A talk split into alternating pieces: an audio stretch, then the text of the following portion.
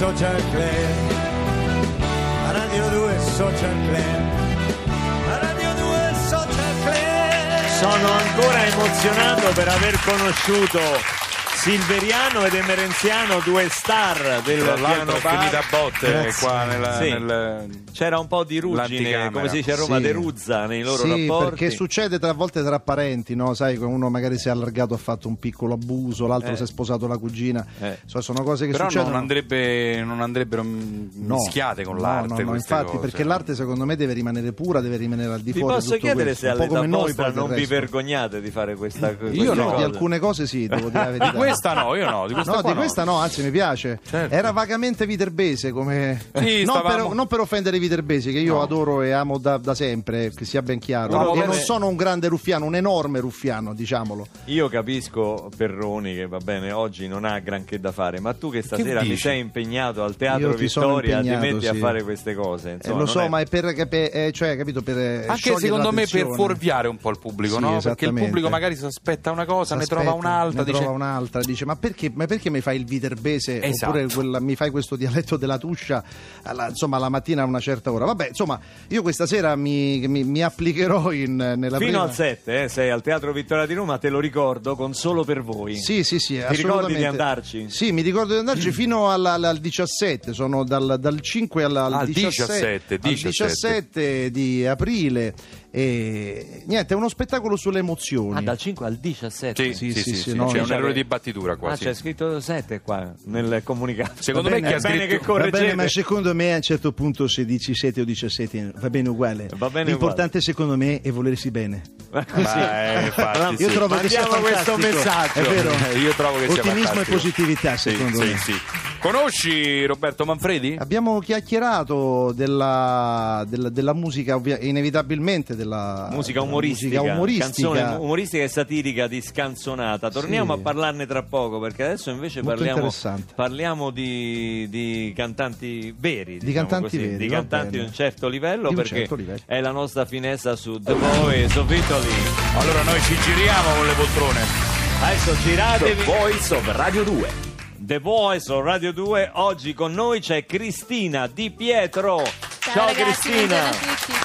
Seduta al pianoforte. Sono già pronta in pole position. Non ha potuto provare perché è arrivato in ritardo il, Il treno. treno. Da dove venivi? Io da Rimini, Rimini, Bologna, Bologna, Roma. Wow. Tu sei di Rimini? Io sono di Rimini, Ah, sì. caspita, Sì, sì. quindi stamattina Bella sei venuta, a che ora ti sei alzata? Alle 4 e un quarto del mattino, esattamente per prepararmi con calma, per scaldare la voce. E che pensare che io, io avevo fatto il cantante per non lavorare, invece ti fa- Eh, vedi, fai il cantante e ti alzi prima dei pescatori. Esatto. Senti, e... allora la tua passione per la musica da, da dove nasce? Sei figlia di sempre. musicisti? Eh, mio papà ha sempre fatto musica anche se non è il suo vero mestiere, la mia mamma anche ha studiato il pianoforte, io sono diplomata in pianoforte e ho cantato sempre da quando ero piccolissima, per cui il palco è un gioco per me e adesso è diventata la mia vita. Però c'hai una nonna che è fondamentale, una nonna peruviana. Esatto, sudamericana di Lima esattamente, che saluto. Saluto anche l'altra nonna perché se no Come si si chiama la La mia nonna? nonna Rosa, peruviana, Rosa. sì, di Lima.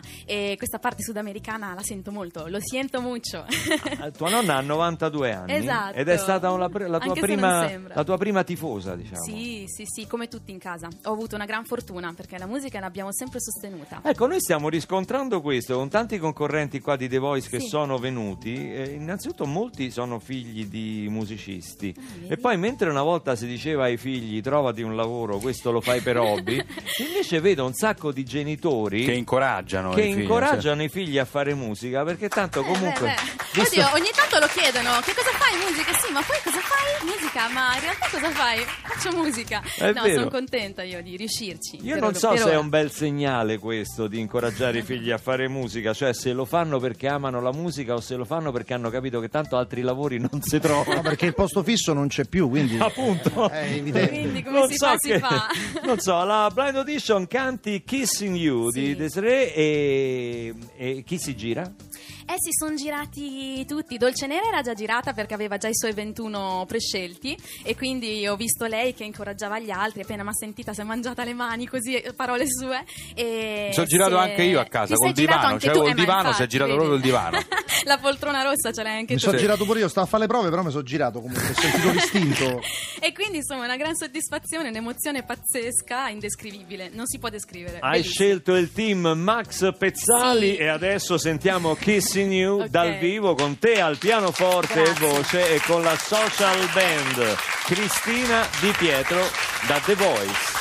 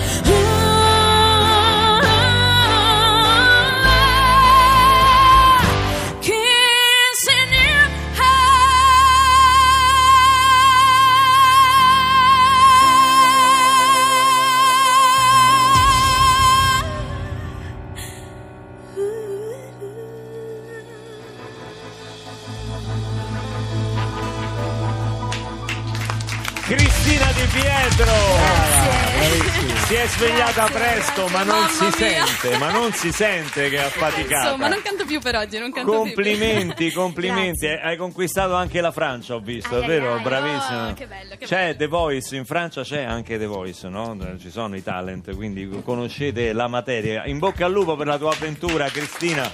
Complimenti intanto al 348 7300 200 quella volta che vi siete fatti riconoscere all'estero a Sharm el Sheikh bancarella egiziana quadro della Gioconda Sì. vai a sapere perché stava lì un'italiana chiede al compagno ma chi sarà? il compagno risponde boh forse Santa Caterina non Ma è come? Forse Santa Caterina. Dice che non è uno scherzo, ce ne sono tantissimi, continuate a scriverci a 348 7300 200 di quella volta che vi siete fatti riconoscere all'estero. E qui per esempio nel 2000 Euro Disney Parigi alla biglietteria chiedo, questo è Daniele, con un mix fra francese e inglese, si sforza di parlare le lingue Chiede tre biglietti, la ragazza lo guarda e in romano gli risponde: Oh, ma quanti biglietti vuoi? Ecco, anche questo fatto che Ci noi facciamo sgamare ci, subito. facciamo- ci si riconosce subito, si riconosce subito l'italiano. A proposito di canzone umoristica, Ah, Vaiella, yeah. tu te ne intendi del libro di Roberto Manfredi? Ma no, tu se fai ne, se solo ne intende più lui. Io diciamo che sono un istintivo, nel senso che eh, inevitabilmente credo che sia un'abitudine italiana, però il romano da quando è piccolo sotto la doccia canta le canzoni stroppiandole. Quindi, Mm. che ne so, azzurro che è poi arrivato, in bicicletta e sono... sono le quattro e mezza, mentre fai la doccia, no? Quindi questo è un primo step per eh, storpiare le canzoni e renderle in qualche maniera anche loro malgrado umoristiche. Credo che sia una necessità, infatti poi me, l'ha confermato eh, dicendomi appunto che la prima canzone italiana, appunto come eh, era Ah, stato Risa. eh sì, era, Ah, appunto Risa. era una canzone comica, questo fa capire le nostre radici, insomma che sono sostanzialmente Senti, ma la canzone satirica però non ha avuto vita facile perché No, c'era mai, tra i mai, discografici, i produttori, la convinzione che vendesse meno, poi smentita Sì. dalla storia. Sì, perché la canzone, come diceva Pippo Baudo, che disse Leone di Lernia a un Sanremo la canzone è una cosa seria. In realtà ridere è molto più serio del piangere, secondo me, perché far ridere vuol dire anche far pensare. Eh, e il bello di, di queste canzoni è che i testi sono sempre evergreen. Per esempio, la ragazza che ha cantato poco fa, benissimo, A Cristina Di eh, Pietro. per esempio, Rodolfo De Angelis diceva, prevedeva già le canzoni Un pop. genio eh, della Un canzone. genio. Prevedeva Cioè, già le canzoni pop. Ma e cos'è talent. questa crisi? No, Esatto. per ricordare chi è, insomma. Ah, sì, una questa oggi crisi. perché parla di teatri che chiudono, Sì, sì. puoi immaginare. Ah, cosa? Però, per esempio, lui scrisse: Per fare una canzone non ci vuole proprio niente, un uomo intelligente l'avrà capito già. La musica non conta, non serve la poesia, ma basta che ci sia la buona volontà. È una classica canzone. pop. Essenziale È una definizione di canzone pop. Si potrebbe anche repare questa qua, no? Giustamente. No, poi direi si che potrebbe fare che questo cioè, ci va una che, zeppola. pensa che il primo rap della storia Eh. è Fortunello di Petrolini, che, che è una canzone completamente scioglilingua, fatta solo di parole, a parte l'inciso che dice ma tutto quel che sono io non ve lo posso dire, eccetera, eccetera. Ma in realtà le strofe sono tutte canzoni eh, Che si parole adattano benissimo rappate, rappate. Rap. Insomma, questo ed altro su Scanzonata potete leggere la canzone umoristica e satirica italiana da Petrolini a Caparezza. E noi siamo andati a scovare nel nostro social jukebox tutto ciò di umoristico che è stato fatto qui, insomma, nella tradizione della canzone umoristica. Questo è Paolo Rossi che canta Faceva, il Faceva palo. il palo nella banda dell'orticano, ma era a sguarcio, non ci vedeva quasi più. È stato così che li hanno presi senza fatica. Li hanno presi tutti, ma tutti, eh, tutti, proprio tutti, tutti, tranne che lui. Lui era fisso che scrutava nella notte, quando gli è passato davanti a lui un carabiniere. Insomma un ghisa, tre caliba un metro notte. Non è che una piega lo la fa, ma una prese. Faceva il palo nella banda dell'ortica, faceva il palo perché era soneste. Così precisi come quelli della Mascherpa, una vecchia banda di Milano. Sono rimasti lì i suoi amici a vedere arrivare i carabinieri. Hanno detto, ma com'è? Porco Giuda Mondocane. Ma il nostro palo, brutta bestia, ma dov'è? Lui era fisso che scrutava nella notte. L'ha vista una gota mai compenso, non sento niente. Perché vederci non vedeva un'autobotte. Però sentirci che sentiva un accidente. Faceva il palo nella banda dell'ortica. Faceva il palo perché era soveste. Ci sono stati pugni, spari, grida, botte.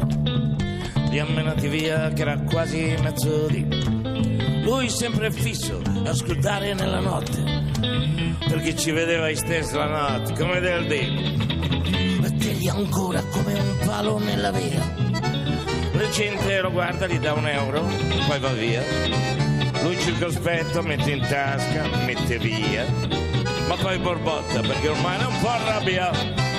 Ed è arrabbiato con la banda dell'ortica perché lui dice non si fa così a rubare. Dice ma come? A me mi lascia qui di fuori. E loro, loro, loro chissà quando è che vengono su. E poi scusa, il bottino me lo portano un euro alla volta, dai. Andando avanti così, non si finisce più. No, questo qui è proprio un lavorante ciula. Io sono un palo, non un pirla, non ci sto più. Io vengo via da questa banda di pistola. Ah, mi mette proprio e non ce ne penso più. Faceva il palo nella banda dell'ortica. Faceva il palo perché era soleste. Faceva il palo nella banda dell'ortica.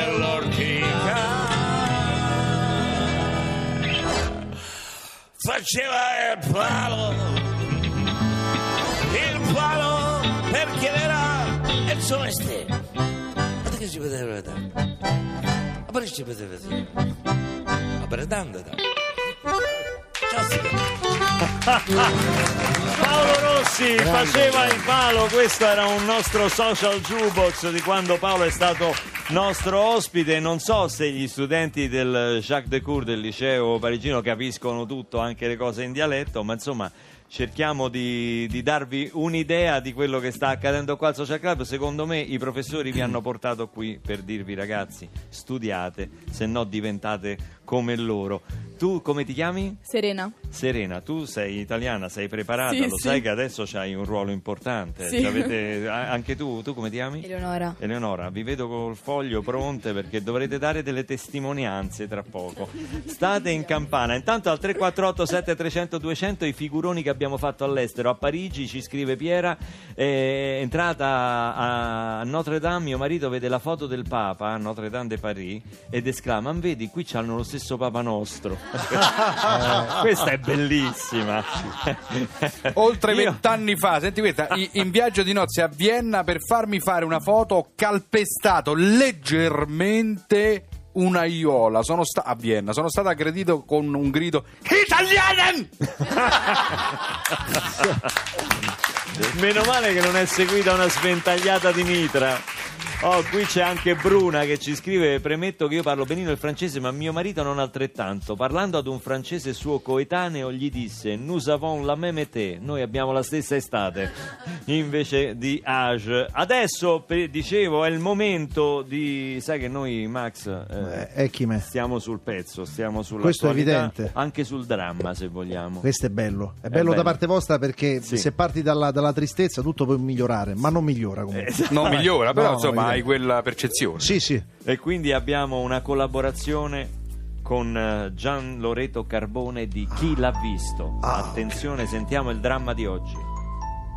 Sono le 14.30 del 24 maggio a Scioglilingue, un paese in provincia di supercalifragilistiche spiritoso quando Guglielmo Scogliamiglio, maledetti, esce da casa sua per indirizzarsi come ogni mattina precipitevolisimamente No, verso la no, scogliera no, del lungomare che si trova più o meno a un miglio da casa sua, non mi correggo. Precipitevolissimevolmente. Perché ogni mattina Guglielmo Scogliamiglio percorre un miglio per arrivare agli scogli della scogliera? Chiediamola a un tizio tale Tito Tazio, amico dello Scogliamiglio che è stato l'ultimo a vederlo. Sentite questa testimonianza di Tito Tazio. Sentiamo.